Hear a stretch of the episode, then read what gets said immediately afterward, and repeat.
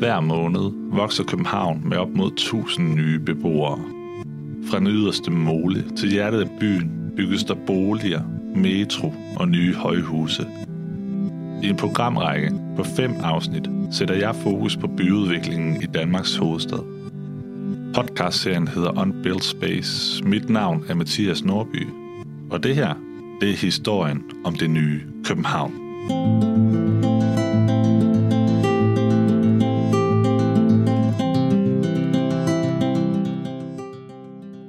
her afsnit besøger jeg en bydel, hvis beliggenhed næsten får topkarakter af den lokale ejendomsmaler.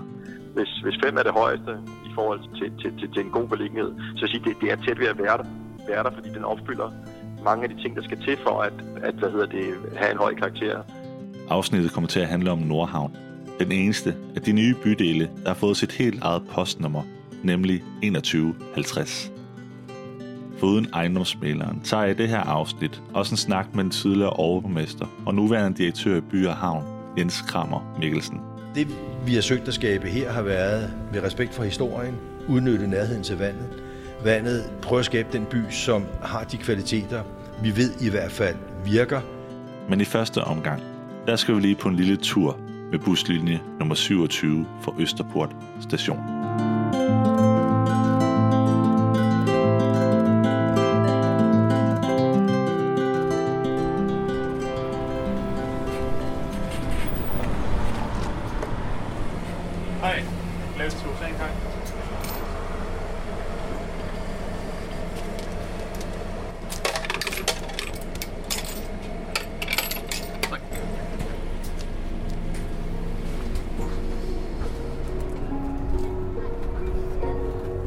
Østerport station bevæger bussen sig ned ad Kalbrennerihavnsgade. På højre side af vejen ligger Amerikakaj, Oslobåden og FN-byen. På den anden side af vejen ligger togskinnerne og markerer den oprindelige kyststrækning ud til Øresund.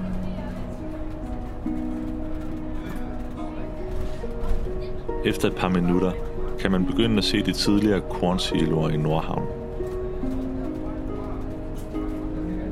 Fælles for de fire siloer er, at de inden for de sidste par år blev bygget om til kontorer eller lejligheder.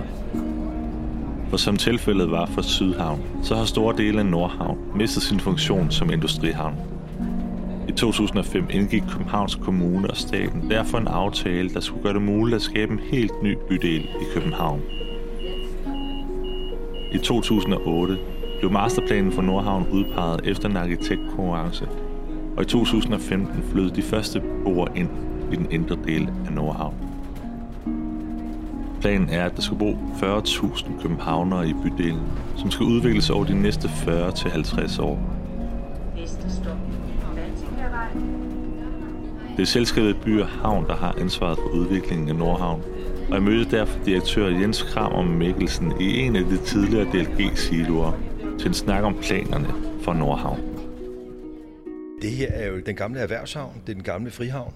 Det er ikke mere end et par år siden, vi hævede, øh, hævede frihavnsgitteret, øh, hvor, hvor, hvor folk for alvor kunne komme ind i området. Vi har flyttet frihavnsgitteret længere ud. Det har jo været langt inde øh, i byen øh, i byen tidligere. Så stille og roligt bliver de gamle industriarealer de, i havnen, de gamle havnearealer, de bliver, de bliver omdannet til, til en mere bymæssig anvendelse. Havnefunktionen kræver meget mindre plads, øh, end den, end den gjorde, for, gjorde for, for, for 100 år siden, eller for, for bare 50 år siden. Så, så det er et formidabelt område, som er et, det er et kunstigt område. Man kan ikke komme her og sige, at det er et naturgivende område. Der er et årsag til, at Strandboulevarden, som ligger flere hundrede meter inde i land, hedder Strandboulevarden. Så det er opfyldt på opfyldt på opfyldt. Og det fascinerende er, at By og Havn jo stort set kun laver byudvikling på områder, der, der, der er opfyldte. Og vi fortsætter med opfyldningen længere, længere ude.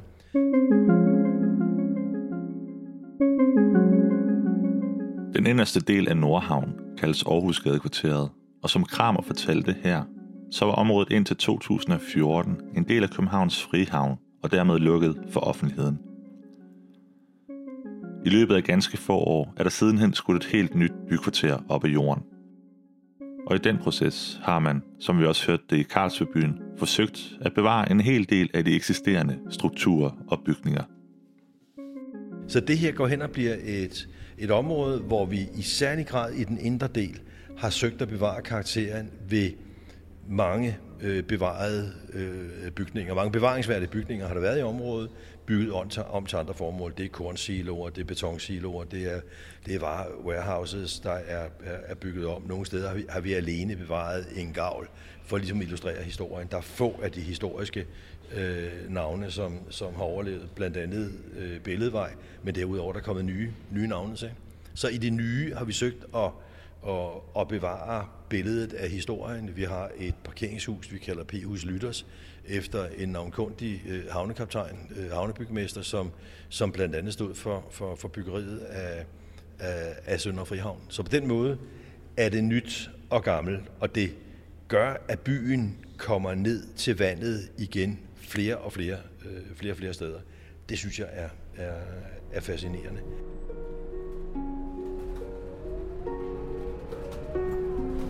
Inden vi hører mere om planerne for Nordhavn, så hopper vi lige tilbage til den 24 kroner dyre lokale sightseeing-tur med buslinje nummer 27.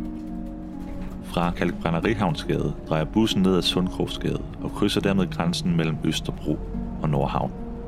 Vi kører forbi PFA's brune hovedkvarter, og derefter møder man de velkendte grønne metrohegn.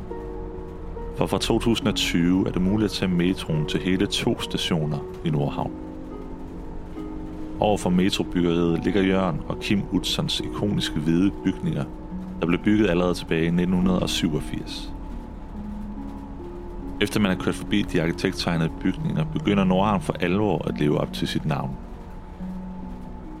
På højre side kan man se containerhavnen, der hvor Gummitarsen huserede blandt containere fra hele verden. Og netop denne kontrast er noget af det, der kendetegner den bydel, man er ved at skabe. Så det, vi har søgt at skabe her, har været en tæt by med mange forskellige funktioner. Øh, blanding af boliger og erhverv, mange forskellige boligtyper. Øh, store lejligheder, mindre, mindre lejligheder, øh, almene boliger, øh, boliger til unge, boliger til familier. Så lave den mangfoldighed, som vi ved øh, virker. Prøve at få, få, få de funktioner ind, som vi ved hører til en, en god by, nemlig at der er handel, og der er liv, og der er variation, og der er den her skala, som er fantastisk, øh, med variationen for de meget, meget store gamle øh, pakhuse og siloer til de, øh, de, mindre, de mindre strukturer. Det, det synes jeg øh, er, er, er, er fascinerende. Så prøv i virkeligheden ikke at kopiere det fra den klassiske by, vi ved virker, øh, men, men, men at udvikle det. Og så kan det godt være, at man om nogle år vil noget andet, øh, og det er, er da helt fint. Vi skal bare i vores langsigtede planlægning prøve at indrette os på en måde, så der også er rum for det uplanlagte, og der kan komme nogen efter os, som vil noget andet. Og så kan man håbe på, at de ikke tænker, hold kæft, hvor var de åndssvage, det de gjorde der, fordi nu blokerer de for nogle muligheder for os. Så virkelig, i stedet for, det har været tænkningen fra starten med masterplanen, at vi ikke skulle træffe nogle beslutninger, der lukkede alle muligheder i fremtiden, men, men gjorde det, der var nødvendigt, men samtidig gav en vift af muligheder senere.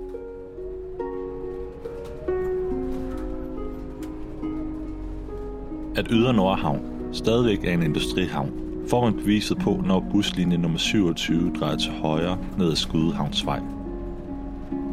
På venstre side ligger nemlig Københavns mest autentiske truckstop. Et sandt vandhul for lastbilchauffører og havnearbejdere, der her kan få smørbrød og kaffe til billige penge.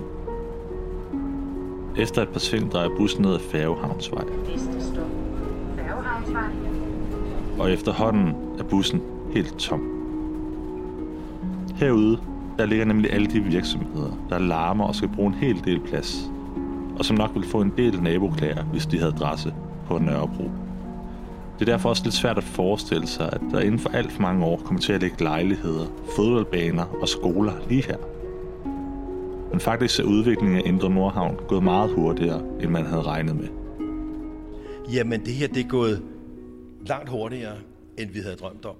Og man kan sige, at Ørestad er gået langt hurtigere, end vi havde drømt om. De mest, selv de mest optimistiske af os, så både Ørestad og Nordhavn gået langt, langt hurtigere. Det tilskriver jeg i vid udstrækning det, som er, kan man sige, på mange måder pulsen, det der giver pulsen i byen, nemlig den kollektive trafik, nemlig metroen. Altså metroen, infrastruktur af den højklasse kaliber, er det, der giver byen. Så skal, har vi været heldige med, det har matchet, kan man sige, konjunkturerne. Vi var heldige i Ørestad øh, med, at det matchede. Vi var heldige med, at planlægningen var klar her, da markedet åbner sig efter finanskrisen i 2013. Og det er gået, det er gået fantastisk stærkt. Og derfor har vi jo taget hul på næste fase øh, allerede, det der hedder Sundmolen, udviklingen af Sundmolen. Vi har, har lige for nylig offentliggjort resultatet af en stor konkurrence på, på Levantkaj, der hvor containerterminalen er i dag, området bagved ved Skudeløbet og Skudehavnen, 500.000 etagemeter. Det er et, et næste fase af udviklingen er på størrelse med øh, knap Carlsberg, øh, Carlsberg-projektet, eller det er så stort, så det er halvt, i sig selv er halvdelen af, af Ørestad Syd. Der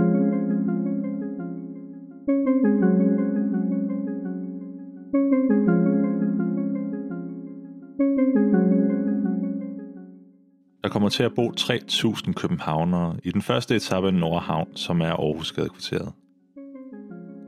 Et af de mest ikoniske projekter i kvarteret er ombygningen af den tidligere DLG-silo, hvor mit interview med Kramer også foregår.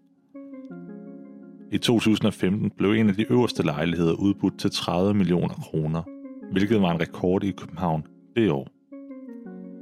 Jeg ringede derfor til ejendomsmaler Niklas Kasbjerg fra Realmalerne i Nordhavn for at høre mere om, hvem det egentlig er, der flytter til 2150 Nordhavn. Der, der er rigtig mange børnefamilier, der har købt derude. Øh, I det projekt, vi har solgt, øh, The Silo, øh, der er det prismæssigt øh, måske en lille smule højere end, øh, end, end, end meget af det øvrige derude. Men det har også været, øh, hvad hedder det, både øh, øh børnefamilier øh, og som mod, modne par, som, er, som har solgt huset øh, og, og rykker tættere på byen, men som, som netop gerne vil købe noget, der er tættere på vandet, tættere på centrum, så de måske kan skille sig af med den ene bil, øh, og, og tættere på deres børn, børnebørn osv.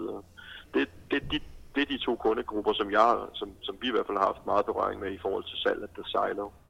Og hvis man spørger ejendomsmæleren, så er der flere grunde til, at Nordhavn er så attraktivt.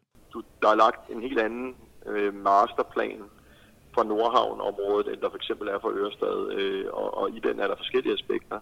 Men, men, øh, men der er blandt andet også øh, et element som for eksempel miljø. Øh, og miljø er noget af det, som har haltet en lille smule i Ørestad og i Sluseholm, hvor de har været hvor de måske ikke har været helt skarpe på det fra starten af. Her har man fra starten af lavet, lavet en, en masterplan for, hvordan man får øh, butikker og liv og miljø derud fra, fra dag et mere eller mindre. Hvis, hvis fem er det højeste i forhold til, til, til, til en god beliggenhed, så sige, det, det er tæt ved at være der, være der, fordi den opfylder mange af de ting, der skal til for at, at hvad hedder det, have en høj karakter. Øhm, I hvert fald lige om lidt. Der mangler selvfølgelig nogle butikker og noget liv derude endnu. Men det er jo øh, planlagt. Der er allerede åbnet butikker derude, øh, på spisesteder og supermarkeder osv. Og der kommer endnu mere næste år, der rykker det virkelig metroen året efter. Ikke? Øh, så, så der er virkelig lagt i kakkeloven til, at der inden for relativt hurtig tid har et fuldstændig velfungerende nyt boligområde. Øhm, og det, derfor tror jeg, at det, har, det er så tæt på optimal i, øh, i forhold til nyt boligområde, som det kan blive. Og derfor tror jeg, det er ret tæt på 5. 4-5 stykker, vil jeg i hvert fald sige.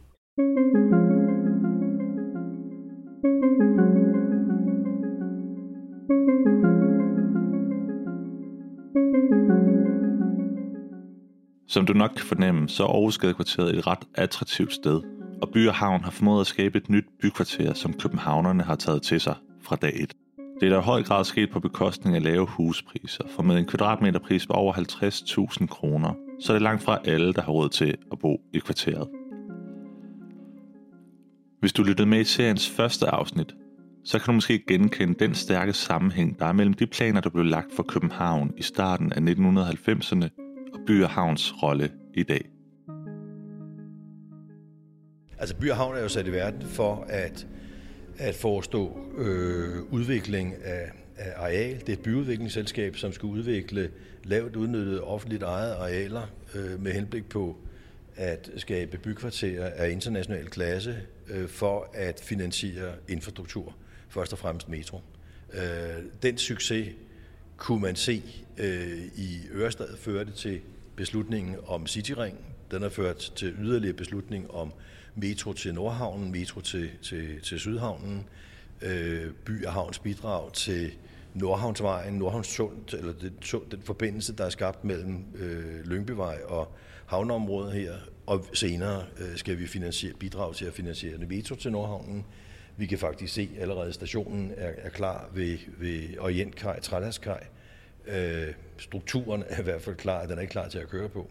Så det er et selskab, der skal finansiere øh, infrastruktur, primært metro, men også veje. Vi anlægger veje og parkeringsfaciliteter osv. Og det proveny, der kommer ud af det, er det, der betaler øh, metrogæld tilbage. Det er sådan set i al sin enkelhed, det konstruktionen går ud på. By og Havn har med andre ord spillet en central rolle i den forvaltning, som København er gennemgået de sidste 30 år. Indtjeningen fra By og Havn har finansieret en lang række af byens nye infrastrukturprojekter, og derudover bidraget med helt nye bydele til København. De senere år har der også været rejst en del kritik af konstruktionen bag By og Havn, da kritikere mener, at København med By og Havns gæld har pansat den fremtidige byudvikling. Og mens byen høster frugterne af investeringerne ved en ny metro i de her år, så var udgangspunktet for byudviklingen af By og Havns områder en gæld på 17 milliarder kroner i 2016. Fra en hovedstad på randen af konkurs i 1993 til København med international gennemslagskraft i 2018, er det dog svært at argumentere for, at By og Havn har været andet end en succes. Indtil videre i hvert fald. Det sidste stop på buslinje nummer 27 er Oceankaj. Og hvis du står af her, så er det højst sandsynligvis fordi, at du skal ud og sejle i flere dage eller lige frem uger. Oceankaj er nemlig navnet på Københavns nye krydstogtterminal, der hvert år tager imod mange hundredtusindvis af krydstogtgæster. Krydstogtterminalen er placeret på det yderste af Nordhavn i midten af Øresund og med over 5 km ind til Københavns centrum. Udover de mange krydstogtturister, så kan man få Oceankaj også følge med i et ret historisk projekt.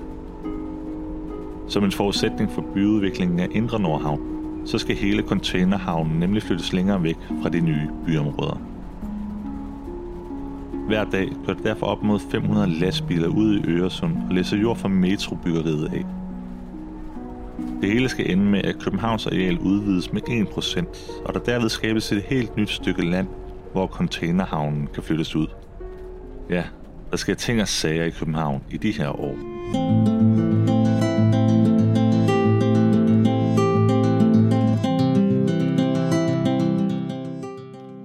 Du har lyttet til det fjerde næst sidste afsnit i serien om det nye København. Det næste afsnit kommer til at handle om Ørestad. Hvis du har lyst, så vil det være en kæmpe hjælp for mig, hvis du anmelder serien i din podcast-app. Tak fordi du lyttede med. Thank you